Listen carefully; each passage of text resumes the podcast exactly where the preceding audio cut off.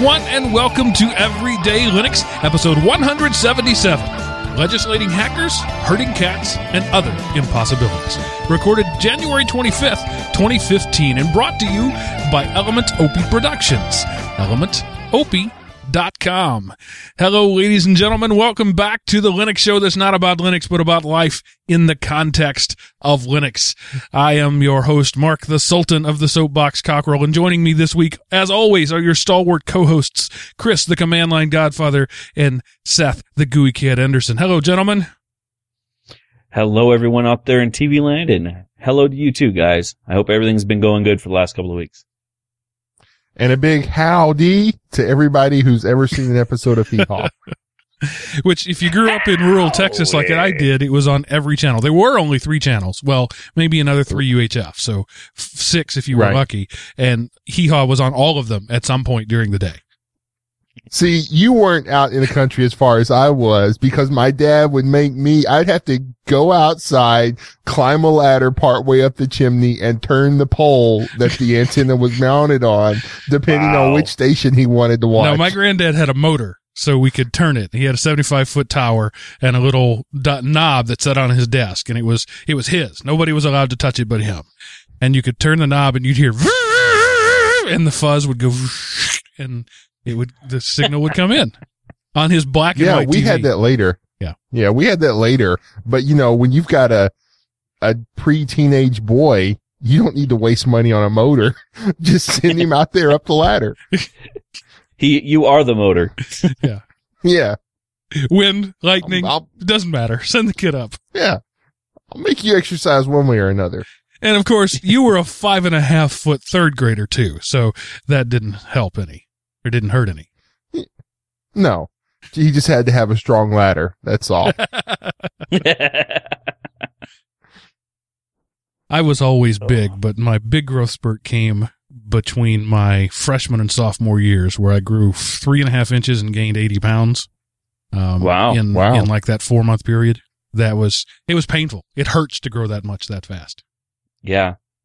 I never actually grew that much that fast. Mine was a long, stretched out thing. And it was like every year I had a, you know, new pants, new shoes every six months. It's like, eh, oh well. No, Now I it's was the other way. big. Now I'm going wide. Yeah, I was born big and got bigger. That's, uh, we learned early on that like, you know how most people's right foot is larger than their left? Well, my left foot is larger than my right. So we would buy shoes in the store and then they would hurt like two weeks later. And we, uh, finally found that out. And after that, it was always had to try. And of course, you know, every time it's a different sales clerk and they don't believe you. Right. No, your right foot's bigger. No, you idiot. I know my body. And they pull out the little, and this was back when they had the little thing, you know, and they go, wow, your left foot is bigger. and, uh, I'm like, go figure. the the tangents we go on here. I mean, we just started and and went And- went straight to to aerials and and analog black and white television down to being growing fast, having a left foot bigger than a right foot, and we're three minutes into the show. And we're totally broken. I love it. Woohoo! Thanks, guys. My whole week's hat made now. We haven't even gotten to the good stuff yet. Um, Yeah, we haven't hit the warm up.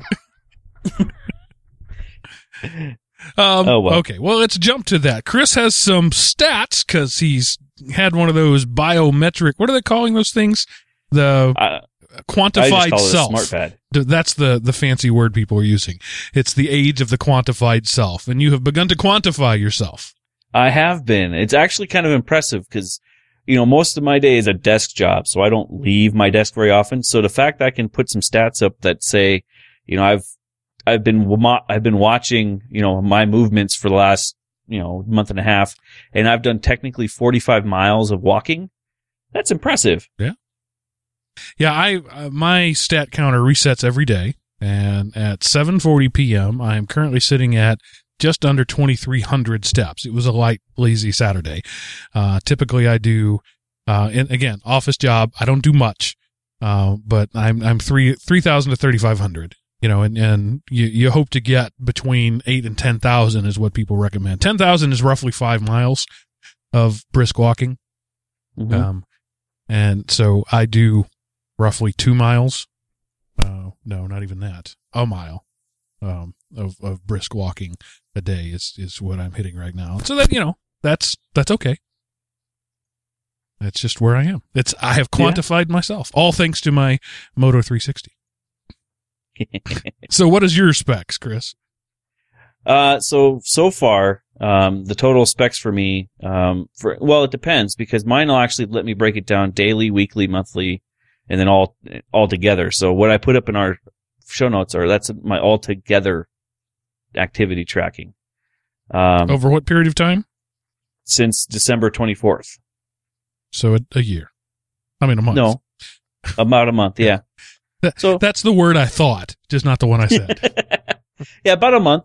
Um, and I noticed something, and uh, you know, not when you have a, an, a tracking band, you notice other people that have tracking bands. Yeah. What what side do you put your band on? Are you a righty or a lefty? well, it's a watch. I wear my watch on the left side. So that's, that's Oh. it for me. Most of the guys I see wear it in place of a watch in my experience. m- most. Uh, I must be just the odd duck then, because I wear it on the opposite side that I would wear a, a watch. Hmm. It, it feels weird otherwise. And I, I don't wear a watch, and so I don't know. It just, I'm, I guess I'm an odd duck. So In so many proof- ways. Yeah, this is just more, one I was just gonna say more proof to the point that I'm an odd duck. Um, have you taken up archery or is this just something cool you found on the web? Well, it's something cool I found on the web and something that I've always wanted to learn is archery. Um, and this guy, he's, he's a, an, an archer that has no longer is using a quiver like they, the traditional left, you know, quiver that you see everybody pull out like an arrow or anything else. Um, he, he's going on the idea that the, the quiver was more of a Hollywood thing than an actual thing for like battle archers or people that would be actually fighting. And so when you watch the, little YouTube video, he's showing off his, his stunts and everything. And, you know, when you watch him, I can understand why an archer would view it this way versus a quiver. Um, it just seems to make more sense. And when you watch the guy at the end, I'm not going to spoil it for anybody that's, that's, you know, well, I guess I'll spoil it anyway. Uh, he's shooting arrows out of the air that are being shot at him.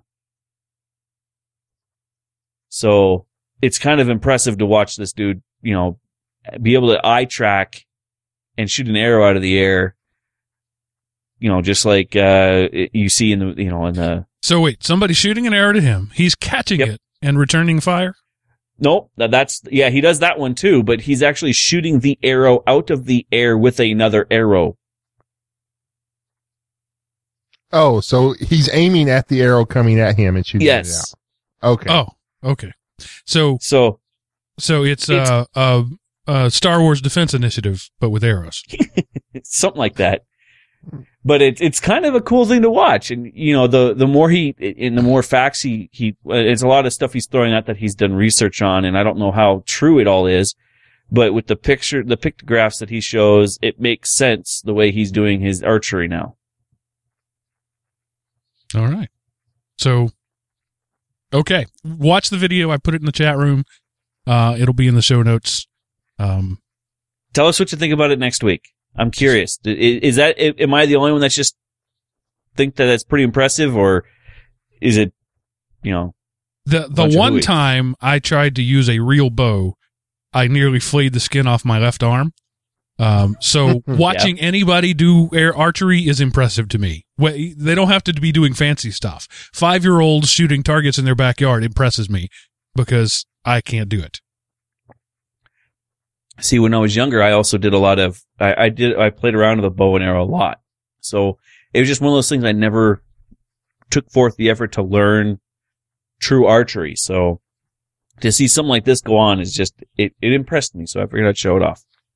Yeah, I wasn't ever like a competition guy, but I could usually win all of the uh, shootouts at summer camp and stuff that I was a part of. I, I've I've often considered maybe buying a bow, but you know that takes money and I'm too cheap. So unless we get like, I don't know who produces bow and arrows, but if we can get them as a sponsor, you know, maybe, maybe I'll take it up again. Otherwise, it's just going to be fond memories of yesteryear. I was at a uh, Cabela's. I'm not sure if everybody in the world knows what that is. It's a it's an outdoor uh, store, which means I have no business being there. But I was there with a real man, um, and he was. We were looking around. We went to look at the arrow stuff only because it was on the way to the gun room.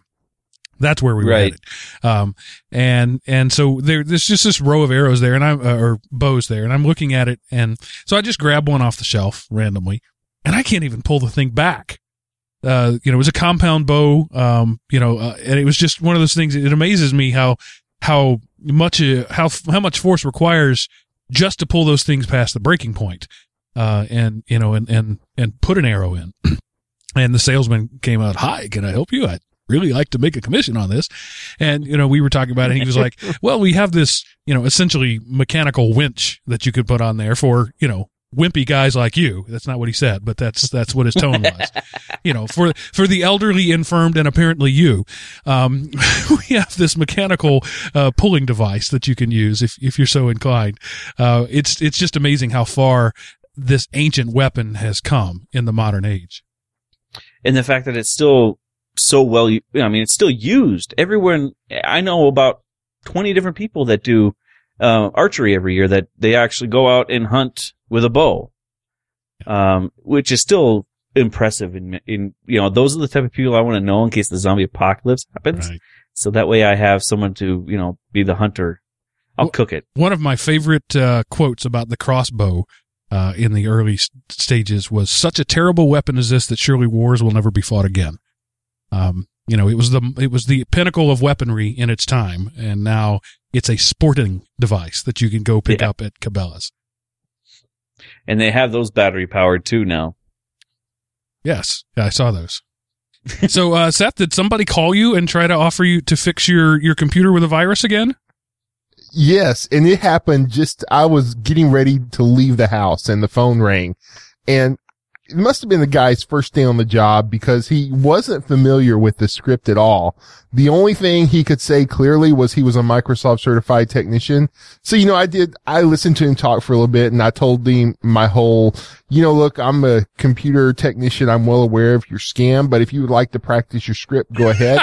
and, uh, you know, he didn't hang up, but he said, no, this is not this, you know, he's like, no, I am certified Microsoft technician. Yeah. So uh, And I'm like, yeah, I was like, yeah, really? You know, I've got like eight of them and I've had mine longer, but, uh, you know, finally, I just, I got tired of him because he was, he was too stupid to play along. So finally I said, okay, tell me what version of Windows I have. And he goes, and you know, I finally, he said, you have Windows XP, right? and I was like, nope and hung up. But nice. I, you know, I if I hadn't had to leave to come here, I you know I, I could have coached him, and you know I guess yeah, it's a good thing I helped didn't. the scammer get better. yeah, I but, once uh, had a. which is fun. I once had like a nine week long running relationship with a uh, uh, a Nigerian scammer via email, uh, and that was that was some of the most fun I've ever had. Stringing this uh, girl, quote unquote, I'm pretty sure it wasn't along um, who needed help getting out of the country for I don't even remember. This was years ago, but I I I played the part of a wealthy um, American millionaire who was looking for a mail order uh, wife and was like, "Sure, I'll give you anything you want if you'll just come here and and be my wife." And and she was was all on board and, and you know but but first i need to uh my mother I, my uncle has some debts that need to be oh yeah fine fine it's it's fine i have i have lots of money that's not a problem uh, so it just, we went back and forth, you know, uh, every couple of days an email would come and finally I just got tired of responding to him and, and didn't. But, uh, uh I was wondering how far that would go, you know, how, how, how, how much information could I tease out of him? That was my goal was to try to get right. him to let his guard down and give away some information. Um, right. And, uh, did, I, of course, work? I, well, I couldn't verify it. I don't know if what he told me was real or not. Uh, so, but yeah, I, am pretty sure he did. He did finally admit to being African and not. Um, I think uh, South American was originally where it was. Uh, it's because the you know it was broken English. I said your syntax. I speak several Romance languages, and your syntax really doesn't seem like that of a South American. It really seems more um, like you've come to it from from a sub-Saharan or African dialect. Um, Hook, line, sinker. No, nice. I am I am certified Microsoft technician. your your computer has has sent me error report. And I'm like, really? What computer? Since you have the error yeah, report. what's the name of it? Uh, What's my machine yeah. name? See, the last You time know- I had one of those guys, I wanted to do, you know, play along with him, but on my Linux box and be like, I don't have it on my computer. I must be really broken. Yeah. What do I do? yeah, I had just put up my Linux laptop that I brought up here. That would have been fun to try. Okay, I I, I know have start. How how how get there you? so it would have been good. Uh, we're trained professionals, people. Don't try to do this at home. Don't don't play with scammers on your own. Um, Well, at least not, especially if you're not well protected. So make, make sure your Boris box is good and then, then have fun. Uh, well, we have some listener feedback about that very thing that we'll jump into Mhm. in a minute. But first, Robert from Alaska has some uh, travel advice that he wanted to share. So uh, take it away, Rob. Oh, uh, our first uh, uh, voicemail in quite a long time, and we have two of them this show. I almost. I almost saved them, but uh, they were both timely, so I, I didn't. But I did, I did get a third one that I'm hanging on to because I don't want to, you know, go six months without any and then three all at once. So here we go, Robert from Alaska. Hey guys, it's really good to leave you a message again and listen to the podcast. I hope you guys keep on doing it. Uh, I really am not worried about the fact that you talk about all kinds of things, including sports. Um, I'm just happy you guys talk about, you know, life, Linux, and other things that are going on in your life. It's really nice. I wanted to leave this message for Steph. Um, I heard you talking about your trip to Hawaii and you're mentioning that the ticket price had went up by the time you went back and checked uh, little trick I've used before. I don't know if it still works. Is uh, use incognito mode when you're searching for the ticket, because if they have a cookie on your machine, they see you come back. A lot of times they'll raise the airfare because they want you to buy it right then. And if they've raised the airfare, you go, "Oh my God, I got to get it before the price goes up." So uh, that's something to try next time and see if you can still get the price at the same rate you were looking at for the same day without having to change things. Also, another little trick is sometimes go in and put down your destination city. Oh, I'm sorry, that's triangle trip. Never mind. Uh, I had another trick for when you're doing a triangle trip from two different cities and one of them is more expensive. Sometimes you can switch around which city you're coming from and going to after you put in your date. And that way it keeps the same dates. Um, but instead of, for example, let's say I'm going to San Francisco and I'm going to fly back from LA. And the price is really high.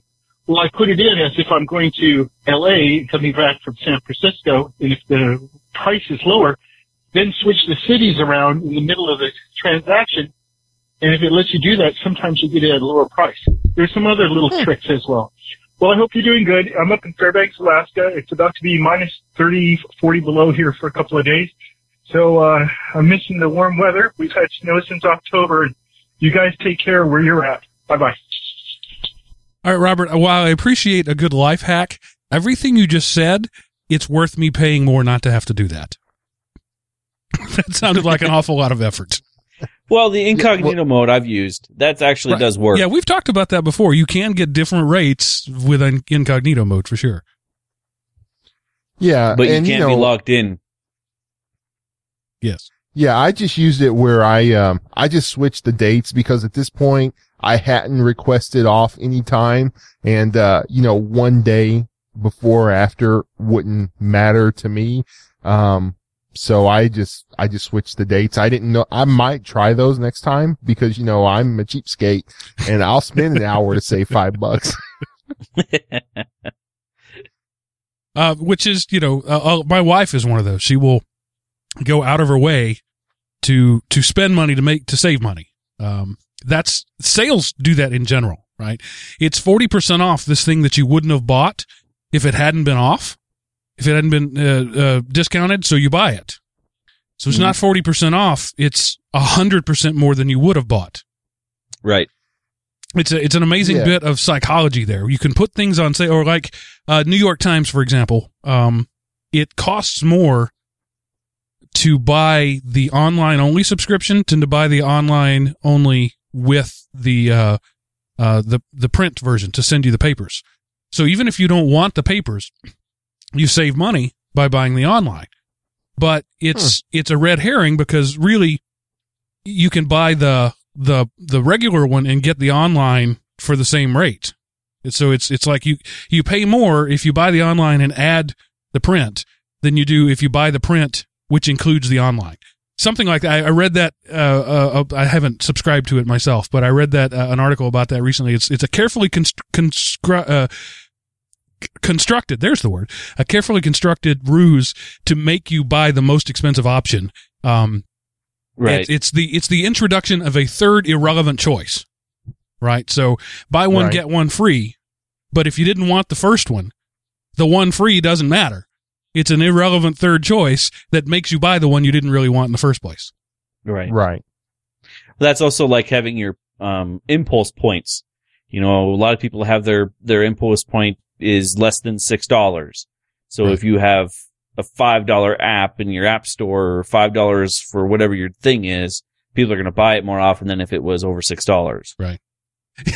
I've I've talked about that before. We're so crazy with our apps. I've got a seven hundred dollar Apple iPhone, uh, and I've got a you know another I don't know what it is hundred dollar uh, uh, a year uh, care plan with it. Ninety nine cents for an app. Whoa, back the bus up here. Not so sure I can handle that. It's crazy, isn't it? All right, and so moving right along, Dave wants to know, as you we alluded to, Chris, is he safe behind a router? He says, I've been told over the years that if our internet connection goes through a router, then I don't need to install a software firewall. I keep seeing that stated, yet a lot of people on tech podcasts I listen to keep talking about various security platforms they use, and it gives me a niggling doubt in my mind that maybe I should get something too. I've heard you reference a Boris box, which may be talking about this. Should I just download that episode and get ready for a steep learning curve, or just use is just using a router uh, fine? Uh, well, yes, you should obviously go listen to that that episode. Why Yeah. why would you even ask that? Uh, episode 39, one of our favorite episodes. So the Boris box is a router. It's just a Yep. router you build yourself. If you, if you're a geek like me, you're not content with buying a $39 Linksys box at Best Buy. You want to spend $700 on a box that does almost as much. Uh, Or more. that you build yourself. Uh, no, I'm kidding. Uh, my, the original Boris box was an old circa 1995 era laptop, uh, that, that I converted into, uh, a, a router just because for the fun of it. Um, and so if you're behind a router, you don't need a software firewall. I would say nobody needs a software firewall anymore unless you're on a network you can't trust. At a hotel, fire that sucker up. At a you know at a at, at a public uh, access point of any kind fire it up. The windows in particular software firewall is fairly unobtrusive. Leave it on it's not going to hurt anything. Most of the time it's not going to help anything either. But it's just that extra layer of protection. But yes behind even the most basic nat router and let me back up a little bit and explain what NAT is. Network Address Translation. It takes your um, private addresses that are non-routable over the internet, uh, probably in your home router. It's the 192.168. something dot something. Um, those for technical math reasons can't be routed over the internet. They're they're an a sum of an equation that can't be rounded, so to speak. So uh, they they're Neo from the Matrix. Uh, anyway, um, so people have taken those, use those behind their routers, and the NAT router, the network address translation, takes that and turns it into a real IP address, 77.100.93.6. I don't know, I made that up. Um, so that comes from your internet service provider, and that's your public address. And the network address translation translates so that everybody sees on the outside sees your public address, and you on your side see the router's address. That stops 90 plus percent of unsolicited attacks because they don't know the address of your router. Uh, if your router is configured to port forward, just blindly say whatever comes in over here, send it to that same port on, on that computer, then then you can be hacked, and that's where you and UPnP can be dangerous. And we've talked about that before. Lots of things like the Xbox, for example, likes to use UPnP, uh, universal plug and play It's a way for devices to configure your router for you. Super easy, but also somewhat dangerous because now you have no idea what access other people have to your house. Uh, so there's the 50 cent version of what a router does and why it mostly makes you safe. Right. Yeah. The only other thing I would say, uh, when it comes to making sure you're safe behind your router is make sure it's current. Um, a lot of the firmware to, are the, a lot of the, the routers of yesteryear have monster security holes in them. So make sure you go through and update the firmware to close some of those holes down and to double, and then I would definitely go look at, you know, some testing soft sites like Shields Up to make sure that your, your router is doing its job. Yeah, and if you've got an old router that you bought in the 90s, um, still using admin and, and no password as the login with the setting turned on to allow remote access so that anybody from anywhere can stumble on your IP address, enter admin and no password. Well, you don't own that router anymore. So you, you do You need to take, did. you need to take some basic steps. Uh, and Yep. fortunately, most modern routers, and by modern, anything made in the last five to seven years, uh, are much more hardened against that. They will make you pick a password during the setup Mhm. process. They will make you turn on encryption. So it was really only, uh, you know, I say that brief period of time, really like 12, 15 years. It was a long time Yep. where we had broadband, but we didn't know how to act with broadband. So yeah, Jeff, like I was, I just want to make sure everyone knows to make sure your stuff is secure. And if you don't trust the firm, you know, the, you know, you can still use those blue box Linksys routers. I use one. Change, yeah, ju- but just change the background, you know, the, the firmware to DDWRT or Tomato. And that eliminates a lot of issues as well. Seth, what are your thoughts? Well, I just want to say that's the best use of the word niggling I've ever come across in my life, Dave. So you get kudos for that. But I um it's one of those things you you can't based on the information you provided, it's really impossible to give you a definitive answer because like we've said there's so many situations where having the extra security on your machine will come in handy. Um if another infected machine gets on your network, then having a software firewall can be a big deal if you have a laptop that you take places or tablet these days that you take places, then having that extra layer of protection can be a good deal. But if you have a desktop with a hardwired connection into the router and nobody else ever comes over, then, you know, it like, it ma- it makes your defensive stance a little bit better, but you probably don't need it. Um, you know, I did support for somebody one time where they could not access certain sites on the internet and I went over to their house and it's like, okay, they probably have a virus. Well, it come to find out I couldn't access any security site from their network. And it turns out their router had been hacked and I couldn't get to the router's website to, you know, get the uh, login information. But luckily, I was like, oh, wait a minute. I bet this one's blank, has the username and admin as a password. And sure enough, it was. So I rebooted it and then I was able to get in. So if you haven't taken the steps to configure your router correctly, you want some, you want some additional protection on your machine. But, you know, if you've done some basic things, the extra settings, the extra security it gives you, you know, uh, the saying that I'm very familiar with is chicken soup to a dead man. It's probably not going to hurt. Uh, so, Uh, but don't buy a software firewall. Uh, Windows, Oh, fi- uh, Linux, Mac, all have really solid ones that you can get for free that are, are good. Windows, uh, anything after, uh, XP Service Pack 2 has one built in. So Yep. turn it on. Uh, Mac, uh, Leave it on. I think comes, comes on by default. Um, I'm not sure. Linux doesn't come with one by default, but uh, a simple search of the your package repository will turn up a hundred different options. Pick the one with the pretty icon because Yeah. they're all running IP chains. and um, wow, that's old IP tables. IP chains is like 1992. Um, and and you know they're yourself, all Mark. they're all essentially the same engine. It's just which paint job you like. Uh, and turn it on and go. I, I don't run one on my Linux box. Um, on my Windows box, I don't run one at home because it can get in the way of file sharing. That's the that's a firewall's job is to get in the way of sharing resources. Uh, the the terms network and security are are oxymoronic. They cannot be put together. You either have a network or you are secure. There is no such thing as network security. Um, when I was a, you know, a network admin for 15 years, my bulk, but the largest part of my job was making my firewall and my system as insecure as possible. You still have to make things available, but you want them available to the right people at the right time and in the right way. So that's why there's this whole, you know, that's why you can get a CNE or an MCSE or uh, all these uh, certifications so that you know how to selectively insecure your network. Right. But for a home user, don't worry about it. I would say, you know, unless you want, unless you're a geek and you want to play with it, go listen to the Boris Box episode and then maybe take a look at Untangle or pfSense.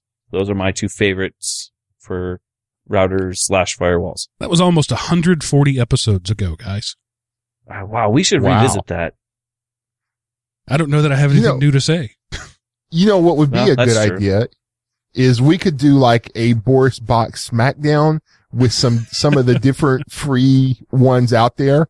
And uh 'cause a guy at work was telling me about another one that I don't want to do, but I hear it's pretty good. And uh so just talking about some of the better, you know, standalone Boris Box type things that you can build. That's a good future episode. Thank you, Dave. You have been awesome. All right. And for our last bit of listener feedback, it again is an audio feedback from the one and only Batman who uh, thinks that I have given vigilantes a bad rap. So take it away, Batman. Yes, Mark. This is Batman calling, calling into the Everyday Vigilantism show, wanting to uh, take you to task a little bit on uh, your opinion of Anonymous and people's actions. Um, I do agree with some of what you had to say on that. Batman. However, uh, specifically your example, the thing that had me yelling at my podcaster was your example of stopping a rape in progress and then saying that you expected to be arrested for such action. Uh, I would very strongly disagree with that and say that you you got to remember most recently in the Dallas Fort Worth area. Of course, this is Texas, where everybody still wears shooters and spurs. Um, a man actually pulled a gun on an assault in progress in another vehicle and held the man at gunpoint until the police could arrive and the um, citizen who helped out in that case was not charged, was not arrested. So I, I just wanted to say that you know, you know, you your example was not well chosen, and that you may not have thought it through completely. Uh, because in the example of stopping a crime in progress, that is not vigilantism. Um, that is actually good citizenship, and we need more people like that all across the nation. We need more um, more people with concealed carry licenses, as well as just good training to be able to and and the the the right kind of stuff to step up and stop people when they see something going on in public. And they should not be afraid of being arrested by the police or charged with any kind of a crime for stopping something that is happening in public like that. Um, it is a very fine line. So, uh, it is something that, uh, I'm not saying is a wide open area, but, uh, just your example specifically, I think was, was mischosen and uh, not well represented. I, I'm hoping you didn't really actually believe exactly the way you said it. Now that you might look back at it and think on it through this uh, this way of thinking. So anyway, enjoy the show. Um, Everyday Vigilantism, um, great show. Loved. Uh, just plan on listening some more. Thank you. Batman out. All right, Batman. Since you called me out specifically, I will respond directly and then let the other guys have their say. Um, I did choose that example uh, intentionally. It was well th- thought out, and I do stand behind everything I said. Uh, a man raping a woman is a vicious and reprehensible crime. If I rip that man off of that woman and beat him up, that too is a vicious and reprehensible crime. If if we take the rape out of it, and I just was walking down the street, grabbed the same guy and pummeled him across the, the, the face, I would be thrown in jail for that. The fact that I interrupted another crime in, in progress doesn't matter. All right. And the fact that a lot of people think that it's okay to beat up a rapist doesn't matter. I can quote you. You, you quoted, um, you know, Fort Worth, Texas, uh, recent days where a man interrupted a crime and was not charged. I can quote uh, rural Mississippi, uh, not so recent days where a group of men hung a black man and nobody thought it was a problem. People thinking it's a problem or not doesn't have anything to do with it. If it's against the law, it's against the law. And you should be punished for breaking the law. If you break the law in the course of doing good, hopefully a jury of your peers will see that and mete out the appropriate punishment. If a cop beats up a suspect during the course of protecting an innocent civilian, he must face charges for that. He must go through the internal review process and he may in fact do jail time for it. That's police brutality. There's, there's doing your job and there's overdoing your job. Vigilantism plays on that fact that as long as most people think it's okay, I can get away with it. That's not right. If it's against the law and you break the law, you should be prepared to be punished for breaking the law. That's all I have to say. So, Mark, you're very much the black and white person, aren't you? I am. There is no gray in my world. See, I have lots of shit in gray in my world, so I don't have a problem with the idea of interrupting a crime as long as you're not exceeding the level of threat. Wait, wait, wait, wait. Let me, let me, let me clarify something. It's the right thing to do to interrupt a crime. But sometimes the right thing to do becomes doing a wrong thing. And it's important to know where that difference is. Right. That's where I'm saying it, it there's that line. You Pulling know, a gun on another threat- citizen is illegal. In all 50 states, everywhere in the country, pulling a gun on another citizen is assault with a with a Mhm. deadly weapon and it is illegal. It doesn't matter if you're making a citizen's arrest, if you're uh, interrupting a crime in progress, none of that matters. It is still assault with a deadly weapon and is a crime. Now, the the authorities may choose to not press charges uh, in that case. That that is their right too. You do not have the right to defend yourself for breaking the law by saying you were breaking the law because you thought it was the right thing to do. Okay. I can understand well, no, I totally understand what you're saying and has a general rule. What you are saying is correct. Um, you have to, and again, the problem that you see is this is always taken overboard. And I totally agree with that. However, if you are going to stop a crime in progress, you have to stop it with sufficient force to stop it. Yes. So, and so therefore, just because you beat up somebody in, in the course of a crime they were committing doesn't necessarily make it wrong if that's the amount of force it took to stop it. So See, if that's- you went that's where- overboard, That's where we make that distinction between legality and ethicality. I Yep. agree with you. It is not unethical to beat up a rapist during during the course of stopping him from raping somebody. It is, however, illegal.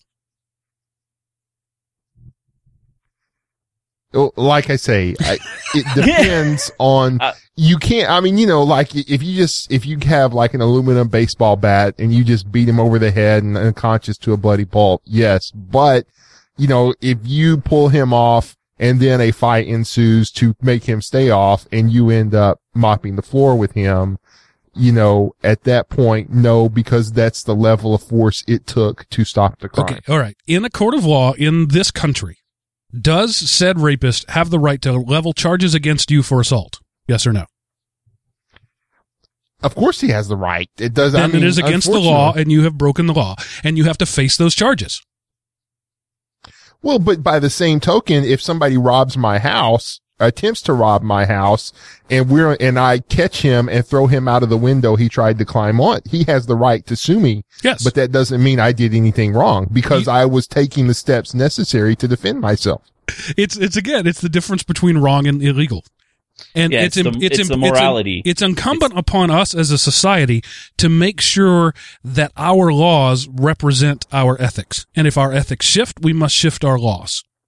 But Yeah. that doesn't always happen, and and a Yeah. vigilante is taking ethics into his own hand without regard for the law.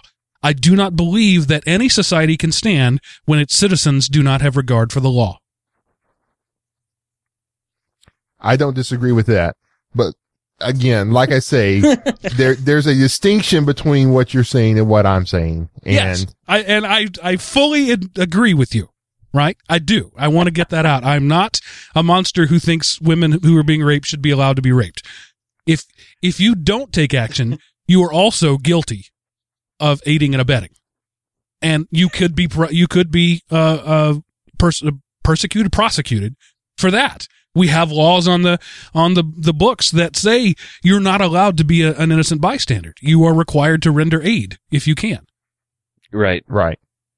So in that case, you're you're damned if you do and you're damned if you don't. Yeah. Choose to be damned on the side of the of preventing the person from getting hurt.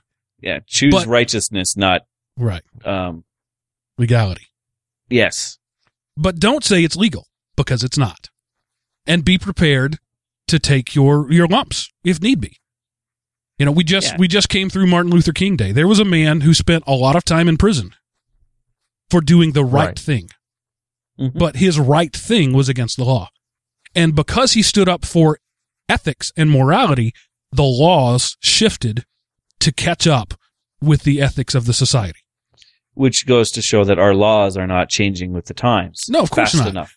Which And is exactly what we're going to talk about tonight. Thank you. Exactly. for bringing us full circle to Welcome. legislating hackers, herding cats, and other impossibilities. You're welcome. That was a great segue, right? It was. You blew it up. You blew it up. I had to blow it up because first we have to talk about our friends over at the Linux Academy. Okay. Com. If So- you want to learn how to be a hacker in a felony, there you go. Yeah, I'm sure that's the intro they want. So, uh, if you've been listening to this show for for any length of time, you know about our friends over at linuxacademy.com. Anthony and his crew out there, their job is to take you from being a guy who knows some stuff about some stuff and turn you into a guy who is a Linux administrator.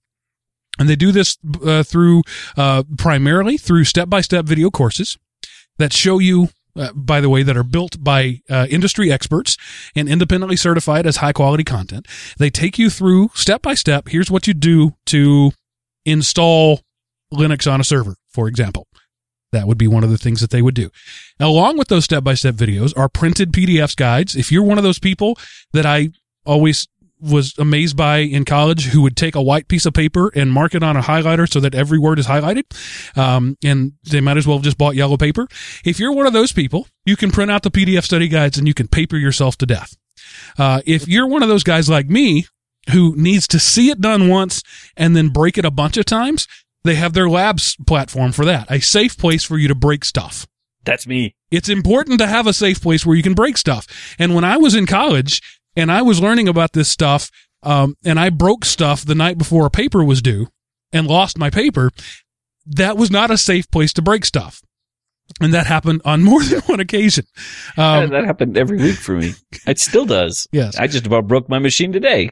So you need a safe place to break stuff. And the Linux Academy provides that in the form of up to eight different servers, four of which can be running concurrently and interacting with each other in their own little safe network so that if you accidentally create a virus that will destroy the known universe, it won't go outside your four little machines.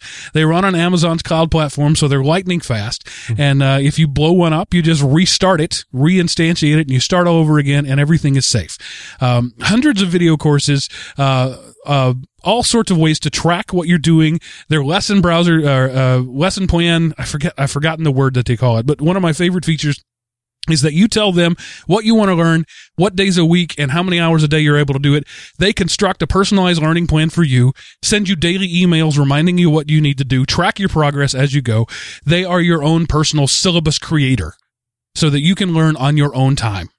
Recently, they've added a couple of new stuff just this week. Uh, Ruby on Linux course. So Ooh. you're running Ruby on the Linux platform, Ruby, Ruby being a programming environment, uh, and you, you the the course takes you through building a log processor in Ruby, which is some uh, excuse me a log parser, which is something that you will have to do if you're going to do any kind of server administration.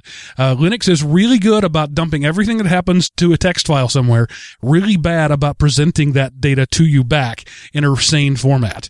So your first lesson or your first course in this Ruby on Linux takes you through how, not only how to program, but in the end, you've got something useful you can use. That's the way these guys do things.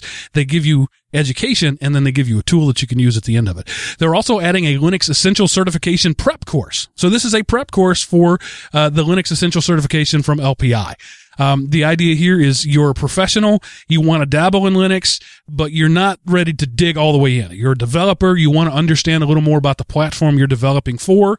Uh, you don't want to dive fully into Linux administration, but you need to understand the code that you're trying to write to. This is the way to go. Uh, and these are just two new courses they've added this week. They're adding stuff all the time, and their price is laughable $25 a month for all of this amazingness. Uh, but that's the most you can pay. If you buy a quarter, it's $65 for three months. If you buy annually, it's $215, which breaks down to just under $18 a month.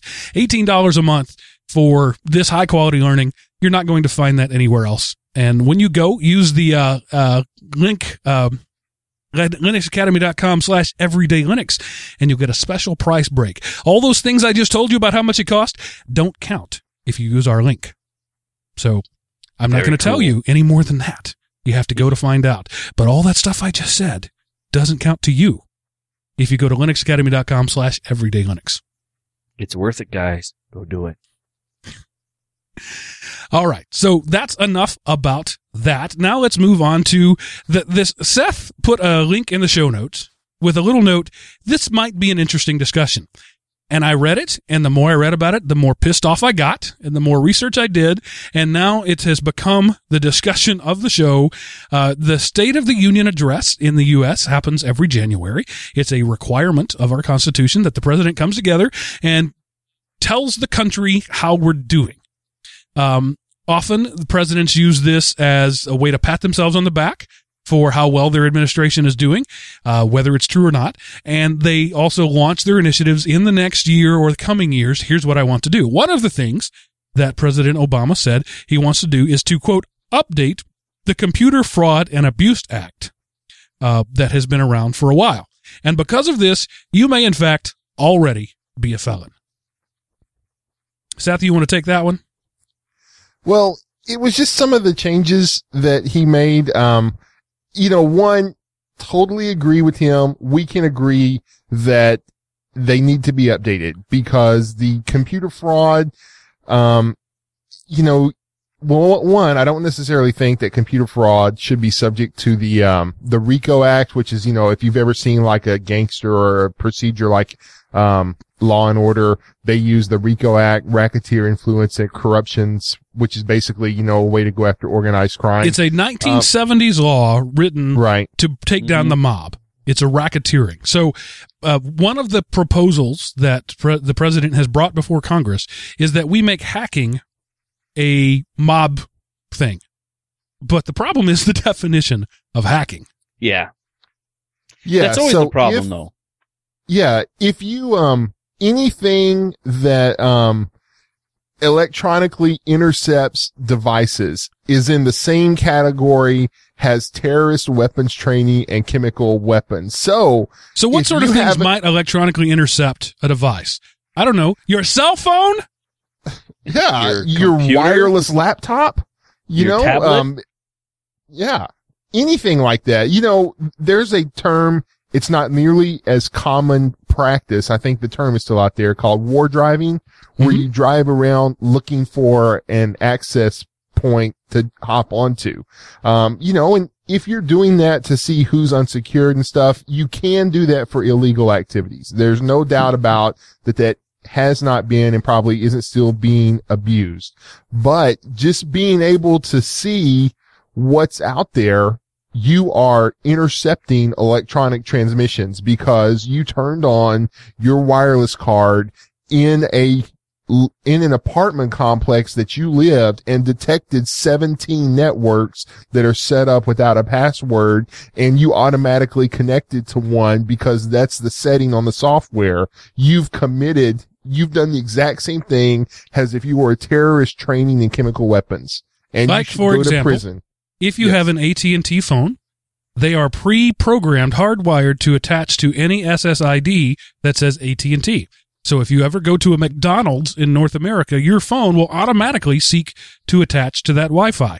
You are then accepting signals that were not intended for you and are now a mobster. And so is Google, because Google's cars do that wherever they drive.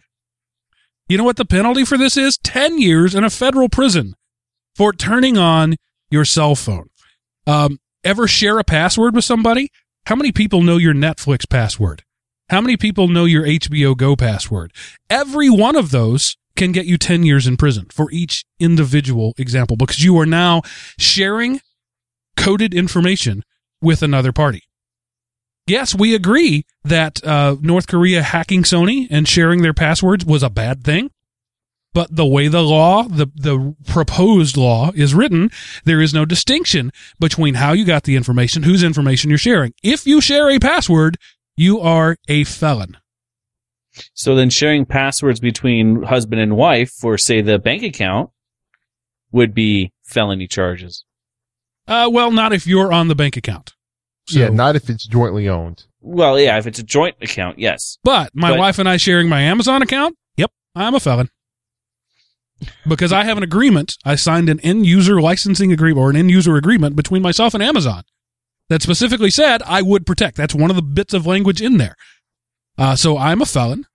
Uh, I, I knew I was breaching the uh, the terms of agreement, but now I'm a felon because my wife has my Amazon password and can purchase things without me knowing it. Horror of horrors. Oh my God. So let's uh, some of the other things that I called out of here. Uh, visit WikiLeaks. You're an international criminal because Nice. everything on WikiLeaks was put there uh, without permission. Uh, you're a reporter. Somebody brings you a hot tip of information they obtained without permission. You now, as the reporter, are an international felon. Awesome. Or here's another one. Let's suppose a, um, you know, and this happens all the time. Um, a company has a list of internal data and that could be anything, customer number, social security or whatever. And they forgot to secure it. They didn't realize this machine was facing the internet. So somebody ha- somebody breaks a story that this happens and has an example. They found their information in there. So they shared, I found my customer number on this breach and they tweet that out. If you retweet that story that contained the information, you've committed a crime. Yeah. Not a crime, a felony, a federal offense. This is not a local misdemeanor. This the that particular penalty for what Seth just said, 20 years in federal prison for disseminating information about illegal information, not disseminating the info, illegal information, disseminating information about illegal information. 20 year federal pen, uh, penalty, up to 20 years. Um, the, just- one oh Seth already mentioned the RICO law, the racketeering law. One of the most uh, egregious parts about that law, and that has been misused and decried in many uh, uh, courts across the land since the 70s when it was created, is the guilt by asso- association principle. Under the, con- the the the very definition of racketeering is that you are getting a group of people together to conspire to do things illegally. So if you hang out with people who do things illegal, you are therefore guilty of the illegal thing that they do. Drop in an IRC chat room to ask for help where two other guys in that same chat room are committing a felony. Yep, you're a felon. Wow. You know, it, it's just one of those things. It's it's amazing how far just a, a, the the wrong wording on a, a law can make it even exponentially worse. Right. The security researchers who make all our life better by finding and reporting, responsibly disclosing security bugs, they are now wanted men. They're, you know, like public enemies at this point because they are willfully, knowingly, and regularly committing uh, felonies. Who's going to do that anymore? Nobody in Yeah. the U.S. Which Well, means it that is- we'll not get updates anymore, so there'll be even more security break-ins. and here's how bad the law that his and again this isn't law now this is only what he wants to do suppose and this would never happen because we know all software is thoroughly vetted and tested and reviewed to make sure it's secure before it's released. Suppose somebody put out a piece of software that whenever you right clicked and selected enlarge, what you did was open up a port on the computer you were on and created a connection to a server somewhere and downloaded something. You know, again, just because the software was written incorrectly, you did something and you broke the law. And that example is a little out there, but it's not hard to imagine were these laws, were these suggest, and again, these are suggestions, um, has a way, you know, if these suggestions are only a way to start a discussion, good. But unfortunately, this is the same court that, what was the thing you had to cancel, Mark, because it was supposedly illegal? Um, what was that called? I don't I don't know what you're talking about. So you could watch the Cowboys in Atlanta. Oh, uh, um, see, it's I've already forgotten what it was. Um, It was a mirroring site, wasn't it? it was a TV rebroadcast. I've forgotten what it was. It made it's yeah. they're dead to me. Uh, but yeah. uh, so one of the other things that that I teased out of this is uh, the qu- there's a particular quote in there about exceeding authorized access. So um, I have a laptop at work, and I decide I want some software on it that can't be installed without an admin password. I call up one of my buddies who works in IT, uh, and he gives me the local admin password and I um, use it and install the software, I have now exceeded my authorized access and I'm now a felon. Wow. That that one kind of shocks. If anybody's listening at work, I haven't done that. I don't know the admin password. I wish I did, but I don't because nobody will tell me. Um, but the point is that uh, if you do that, if you are a student, you walk up to a teacher's desktop, notice that she has left it unlocked and left the room, sit down at it, and do anything. You have exceeded your authorized access. You were already in violation, most likely, of your school's uh, uh, use policy, acceptable use policy. You were probably violating a couple of local statutes. Now you're a felon. Little Johnny's going to prison for 10 years. Wow. And granted, a lot of this stuff would be hard to prove. You know, a lot of the, the, like what you just said, Mark, where you sat down at someone else's desk, Right. that would be hard to prove unless you had video evidence. But, uh, man, I would love to say, uh, admittedly, I'm being alarmist here, uh, but with with good reason, right? I would love to say that this won't happen because cooler heads will prevail and they will ask real experts who will say this is ridiculous. Except, I've been in this country 42 years and I know that doesn't happen. Yeah. Um, and this thing could go through both houses and get a presidential signature as is. And all of these things that I said could become law. I don't think And it will Scares the crap out of me. but it's entirely possible. And the problem here is not that, you know, I, I mentioned previously when we did the uh, network neutrality show that I found myself in the unusual and somewhat off putting position of agreeing with our president. Uh, I don't agree uh, philosophically and politically with much that our current president does. Um, and in that case, I was like, we're buddies. I'm I'm with you on this one, Prez. Um, well, my my faith in humanity has been restored after reading this. I don't think Obama is a is a, an airhead. I don't think he's evil.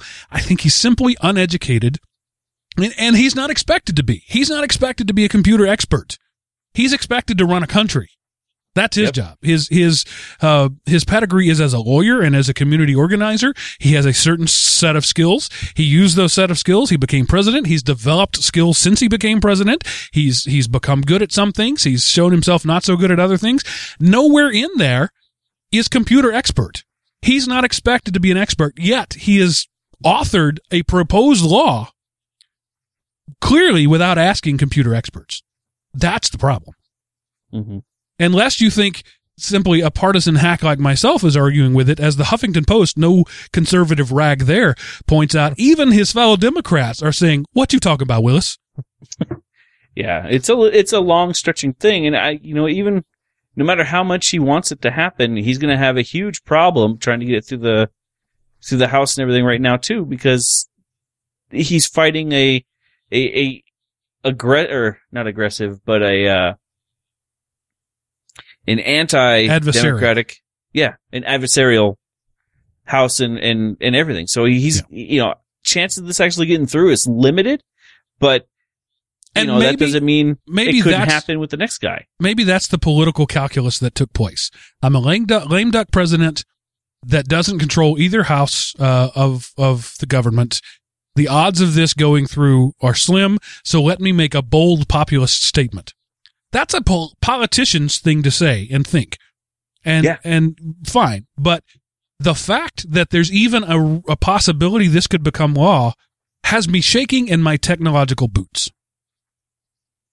Yeah, and and it makes you wonder what's going to actually happen in say a couple of years when he's no longer there and we have another one in. You know, is this going to come back up or will it even or will it die on the steps? Those are really good questions. And, you know, lest you think for those people, cause we have several people around who aren't from America and you think, wow, I can't believe people in America would do something that's stupid. Um, we've talked about it on this show before and it's been a few years ago now, but back in 2007, the state of Texas, which, you know, of course, there's the thing that, you know, Texans are like cowboys and hicks, but, you know, have you ever heard of a company called Dell or CompuCom? You know, the telecom corridor in the DFW area. There, there's a lot of computer savvy Texas people in the state. Yeah. Texas Instruments Raytheon. Um, we passed a law saying if you access personal data on a computer that's not yours, you have to have a PI license.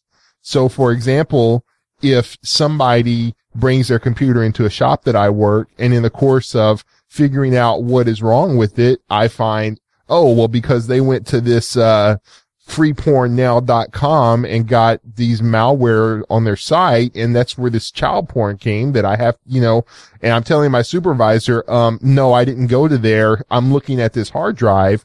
Well, then you've broken the law because you're not a PI and you were accessing information on a computer. You cannot do computer repair without accessing information on the computer. And I was in contact with my Congress, local state congressman about this. And I even asked him, you know, why, you know, what does this law mean? And the response I got back from his office was, we just passed it. You would need to consult a lawyer to find out what it means. And- that and- was the response yeah. I received Wow. from my con, you know, I'm like, so let me get this straight. You can pass a law, but you don't know what it means. I have to go pay money to a lawyer to, Right. and you know, that's the political process that we live in. And that was just a state. Now you've got the whole country and all of the money coming in from special interest groups. Cause there's a certain segment of special interest groups that finds these laws appealing. Right. Um, you know, um, Law enforcement. anyway. Law enforcement Yeah. loves this. This expands their power. They can stop bad guys better. We all want them to stop bad guys better. Nobody thinks stopping bad guys is a bad thing. Even Batman agrees with me on that one. Um, but you you have to you have to pay attention. I mean, Seth, your example is, is great. In the home of NASA, nobody could find a technical expert. Um, there's a problem with that. Again, we don't expect politicians to be technical experts. We don't expect technical experts to be politicians. We expect them to talk to one another. But that involves people talking to each other and we don't do that anymore. Yeah. We text.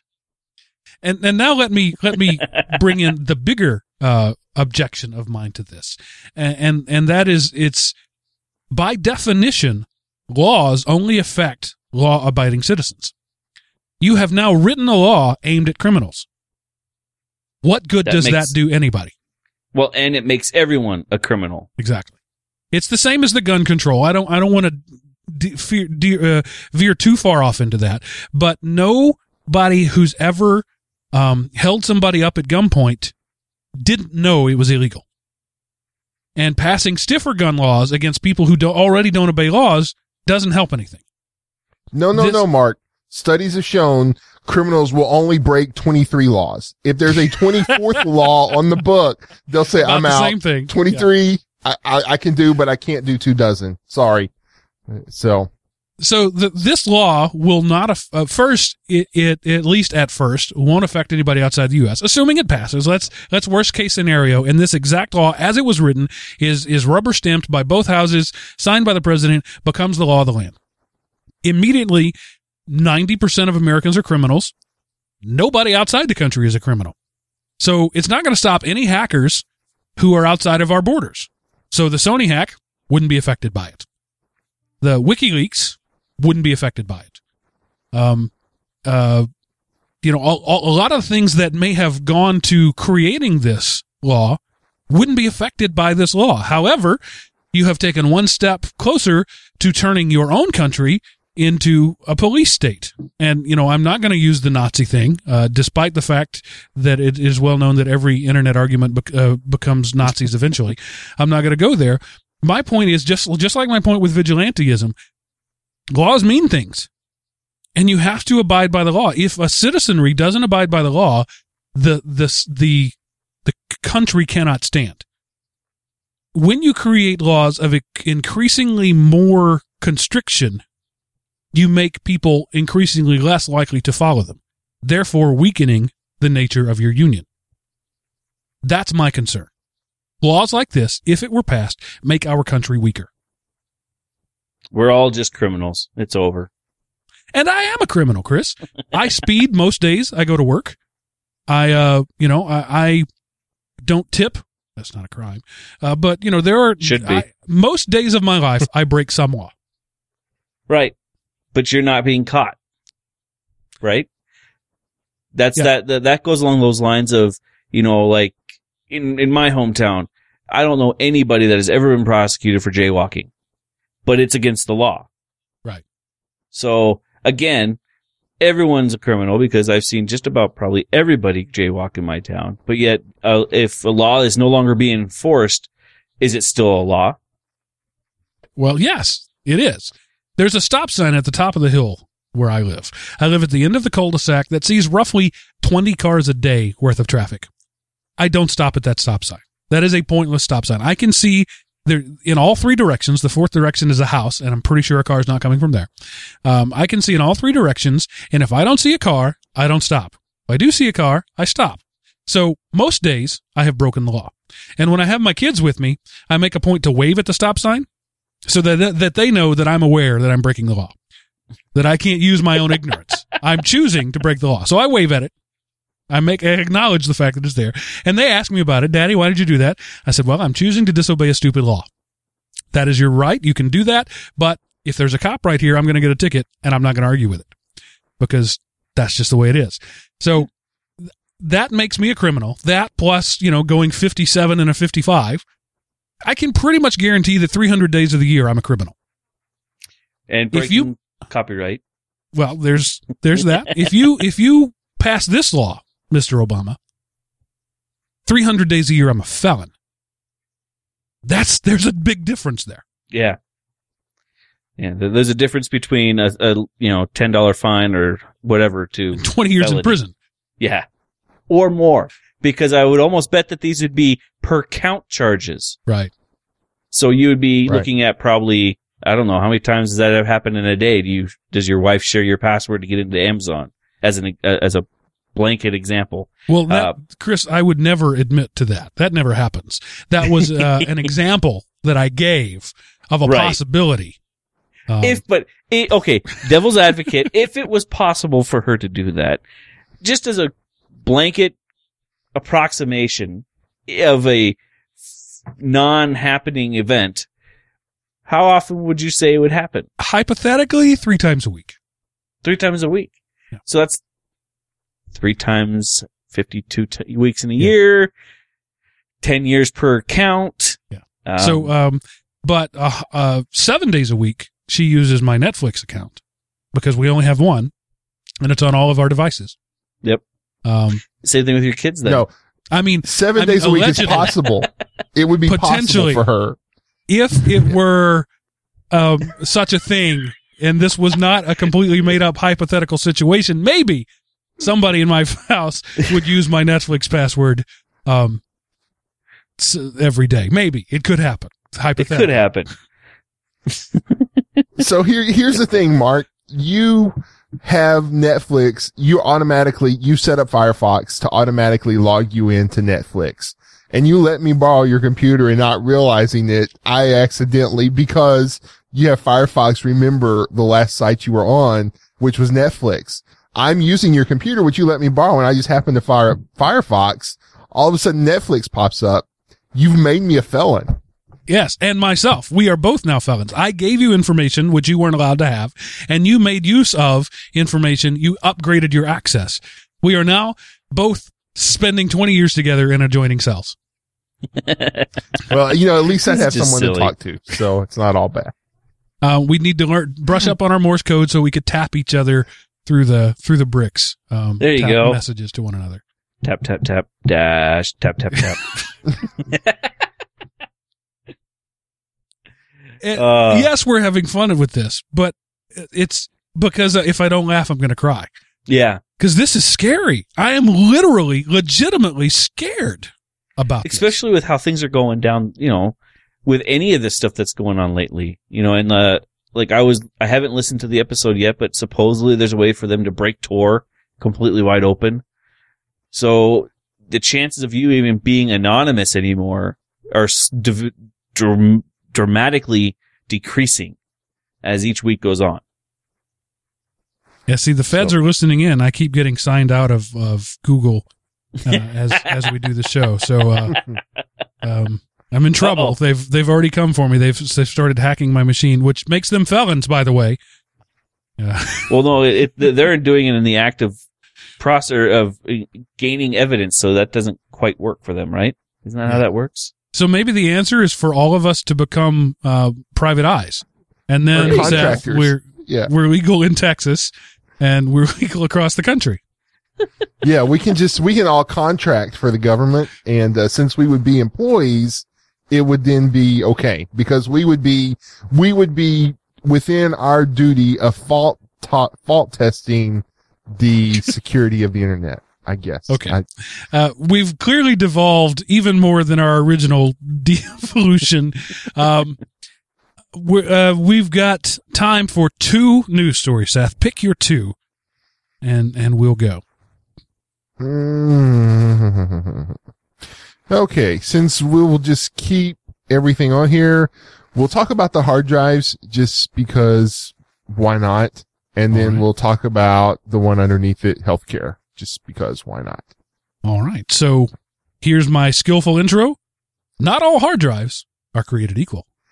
Right. And this is actually, um, a story that came out about a year ago and we talked about it then.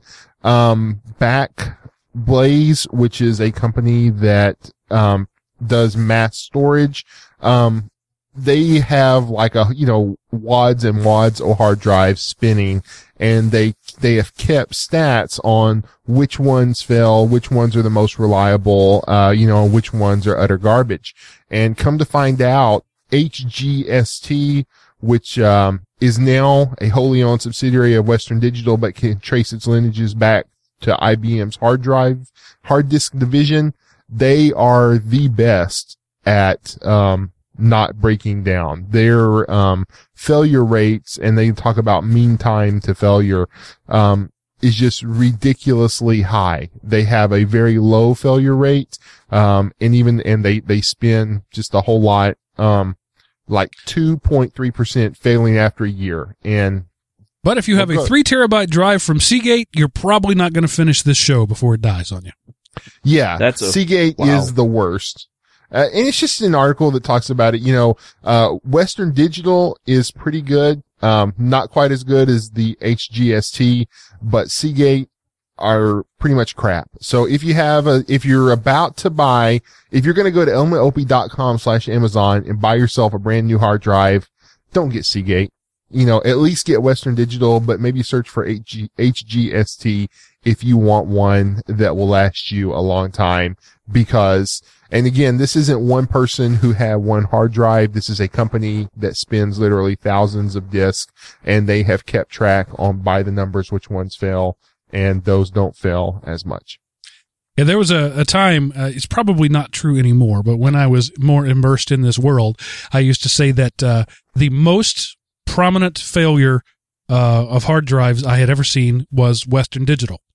But also 90 plus percent of all hard drives I'd seen were Western Digital. So it stands to reason that they would be the ones that fail the most. They were, they were inexpensive and every major manufacturer and most uh, mom and pop shops used Western Digital. Uh, Right. Seagates were a little more elite. They were more expensive. And so I, I sometimes when I was writing bid specs would specify Seagate drives. That clearly is not the case anymore. Western Digital is at the low end of the failure rate and Seagate is at the top end of the failure rate, uh, which also goes to show that if they run this, uh, test two years from now, all bets may be off and everything will be different. Well, especially Right. with the with the with uh, solid state drives becoming more and more prominent in everyone's hard drives, where these spinning disks aren't aren't an issue if you have a, a solid state. It's a totally different failure rate. Right. And, you know, and again, just to point out, these are pretty much the same results. So there wasn't any big shakeups in a year. So, you know, all of a sudden, Seagates didn't just turn to crap. They were Right. always crap. And, you know, Western Digital. Uh, so, and again, by always, you know, that's over the recent term. And if you read the article, the latest version, the latest Seagates seem to have been better.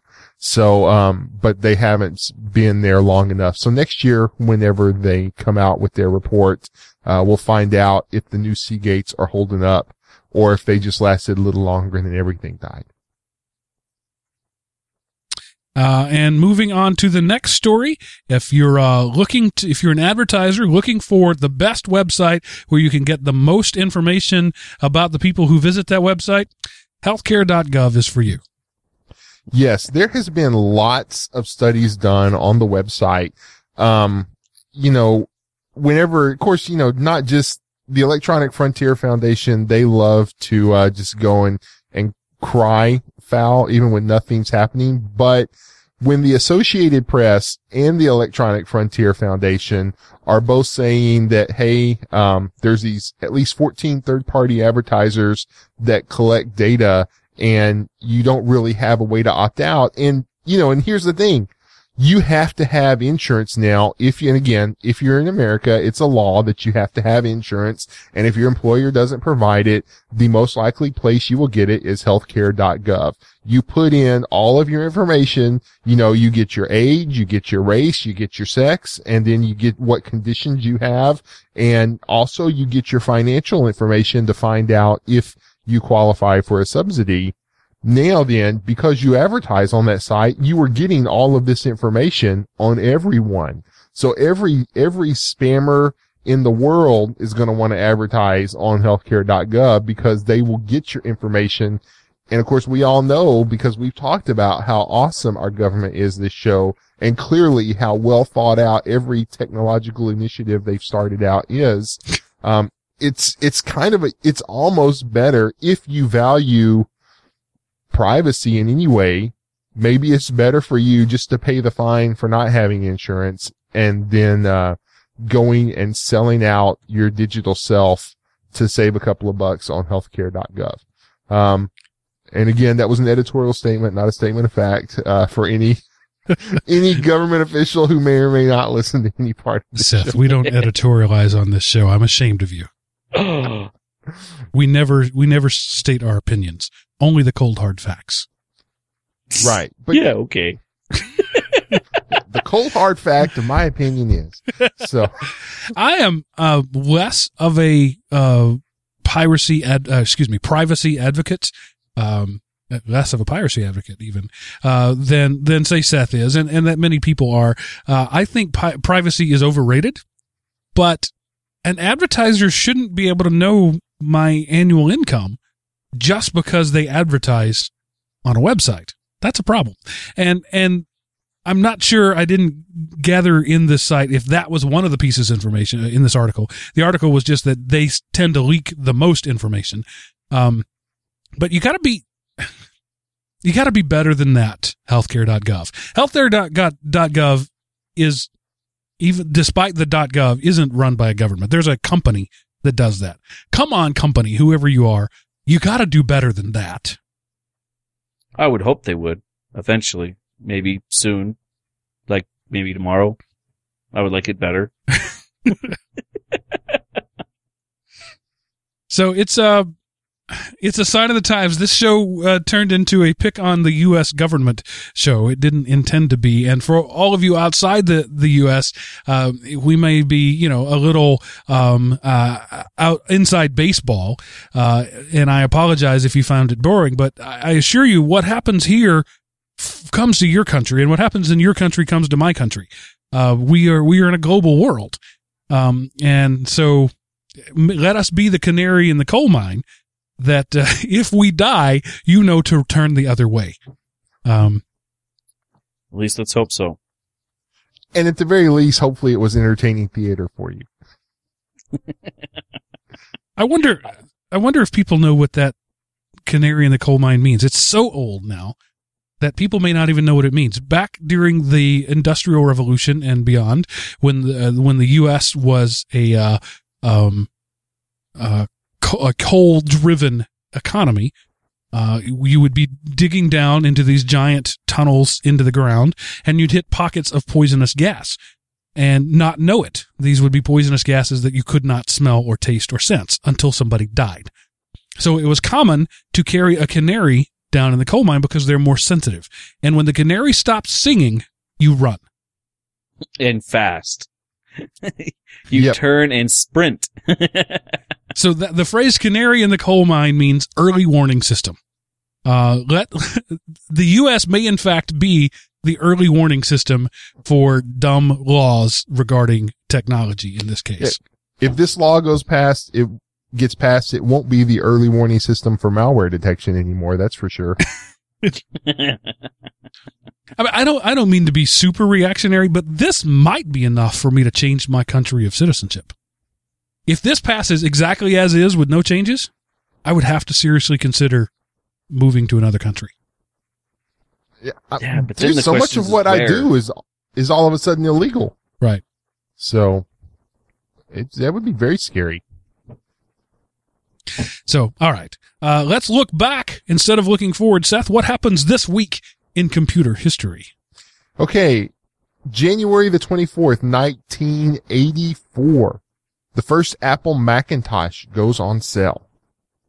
So uh, what's that? Thirty one years ago, the first Apple Mac went on sale.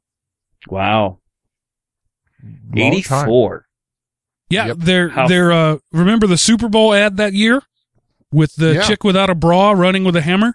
Um I was young. I was at the age where I noticed the chick didn't have a bra on. Um and she threw her hammer at the screen that clearly represented IBM. It was a play on 1984 Orwell's Vision. Yep. Um and IBM was Big Brother. Um yeah. The the Mac uh was going to set us all free from IBM.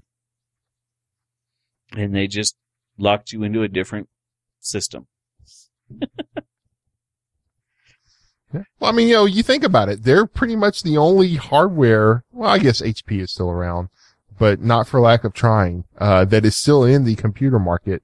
Uh, 30 years later. So And that was, if I remember correctly, Steve Jobs' crowning moment after coming back. Remember, Steve was fired from no, I think th- this was pre-firing. I don't think so, but maybe. We'll see. Somebody will let us know. The internet is not known for letting mistakes go. So, uh, well, yeah, because out. you said it. If, if Right. had I said it, because you said it. Yeah. Um, you can mangle a fact. Chris can mangle a word. I uh, sniff in the wrong place and get a deluge of email about it. I, don't think know it's why. awesome personally. Yes, yes, you would. And uh, if I were you, I would think it was awesome too. Bring All those zingers right. right. along. Shoot him at Mark. We all. he's got the biggest bullseye. That's Chris at elementopie.com. C H R I S at elementopie.com. Uh, okay, so now let's move on to our links of the week. Chris, what awesome stuff do you have for it? You already brought us cool archers. What I else you did. got for us? Um, this was a kind of a neat little article that I originally found on, or it's not, it's not an article, it's a YouTube video, um, that I found on LinkedIn. And it was going on the idea of, you know, uh, unless you were really in, in our field when they busted up Silk, Silk Road, you never knew anything about how they did it or what it is or some of the different terminologies. And this BBC video covers a lot of that stuff. And it really makes you look back at it and go, okay, now I understand why all this stuff is going on. And it also has a good description of what cryptocurrency Bitcoin is like. So it's kind of a, a neat little roundup video that'll keep, that'll, you know, maybe if you're not in the, in the know, you might get in the know after watching it. But they All do right. make some pretty large, assum- assuming reaches on some of their stuff. So take it with a grain of salt. You mean you are criticizing somebody for making wild accusations about what might happen after this show? Maybe. Pot, have you met Kettle? He's Yes. black. yes, I have. And actually, me and Pot get along pretty well. Uh, maybe some context for this. Your employer might not like to hear that. I will guarantee I'll pass that drug test.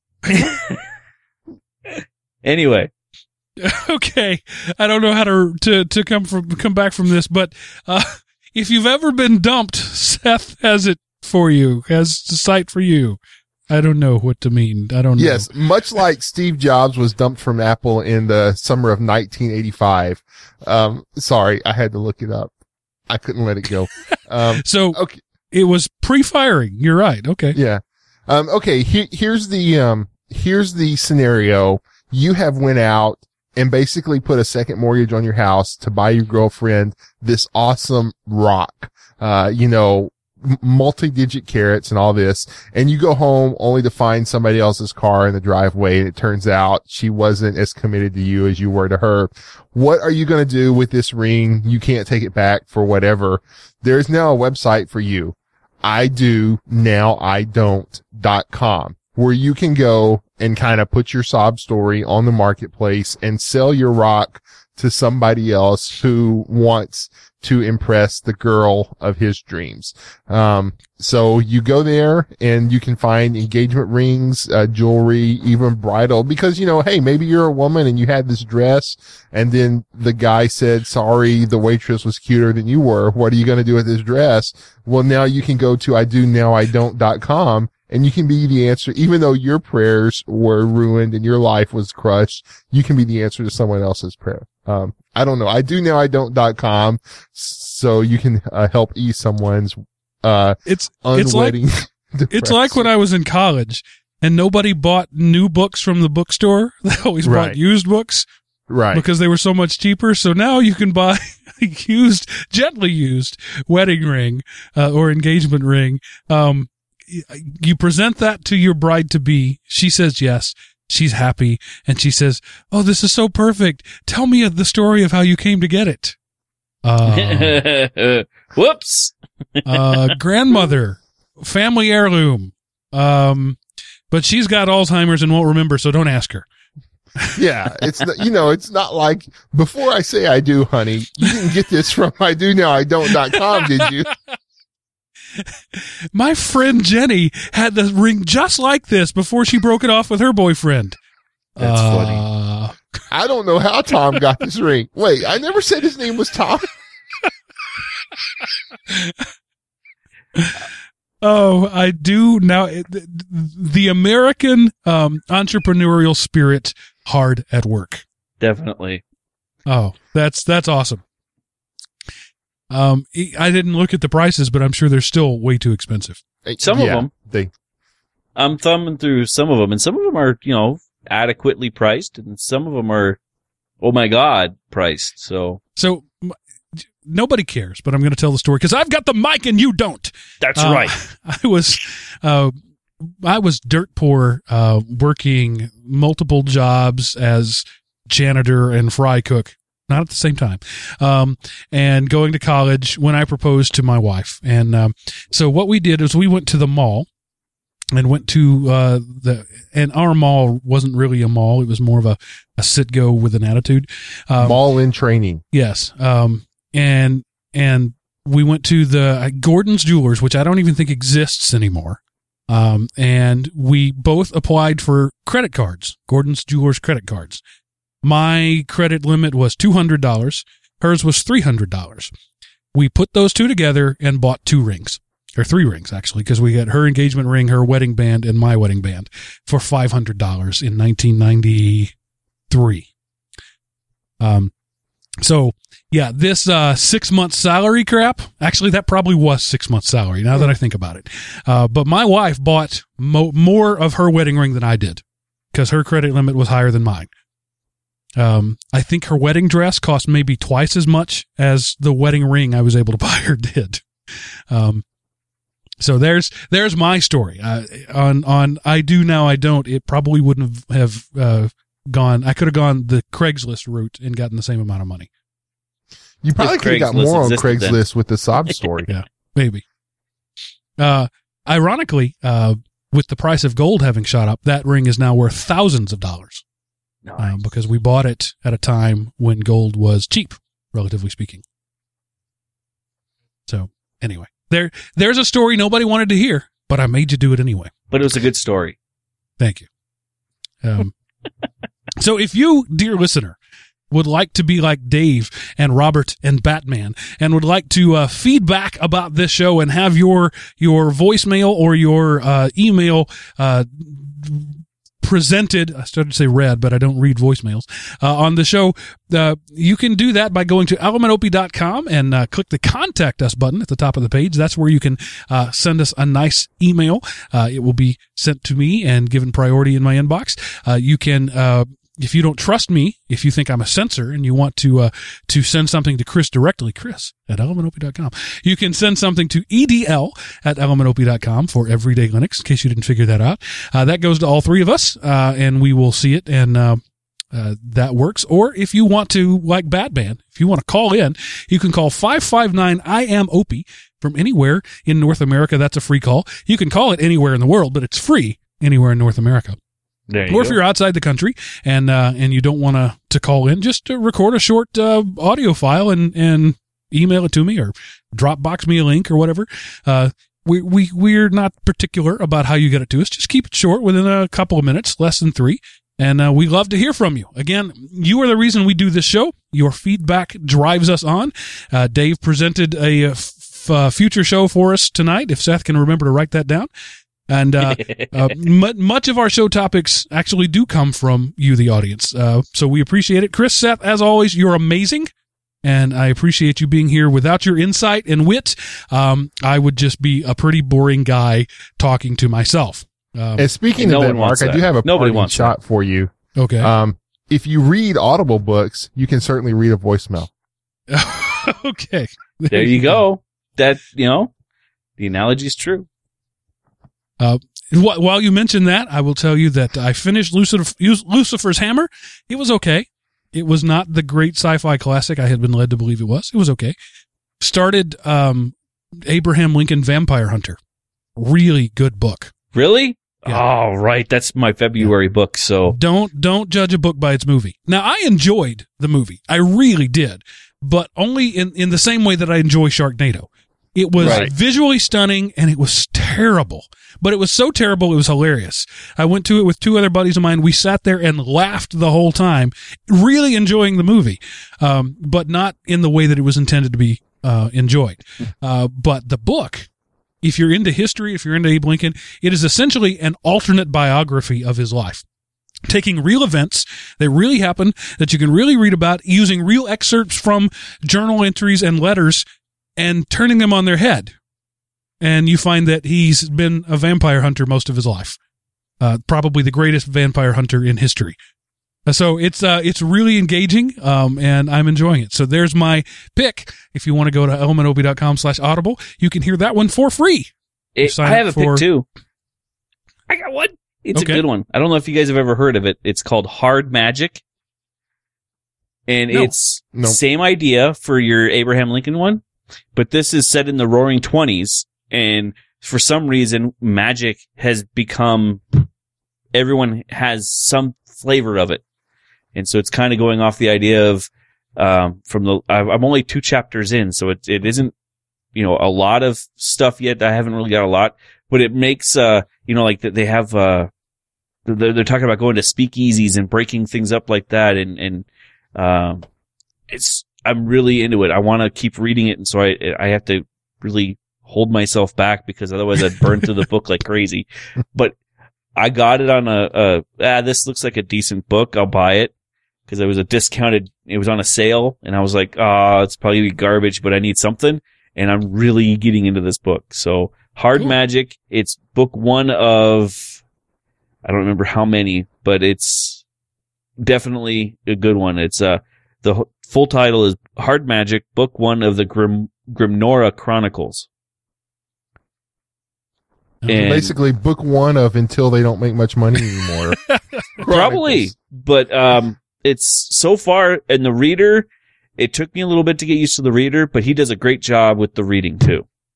So so far, Yeah. good book. Yeah, audible readers are good. Musical interludes bad.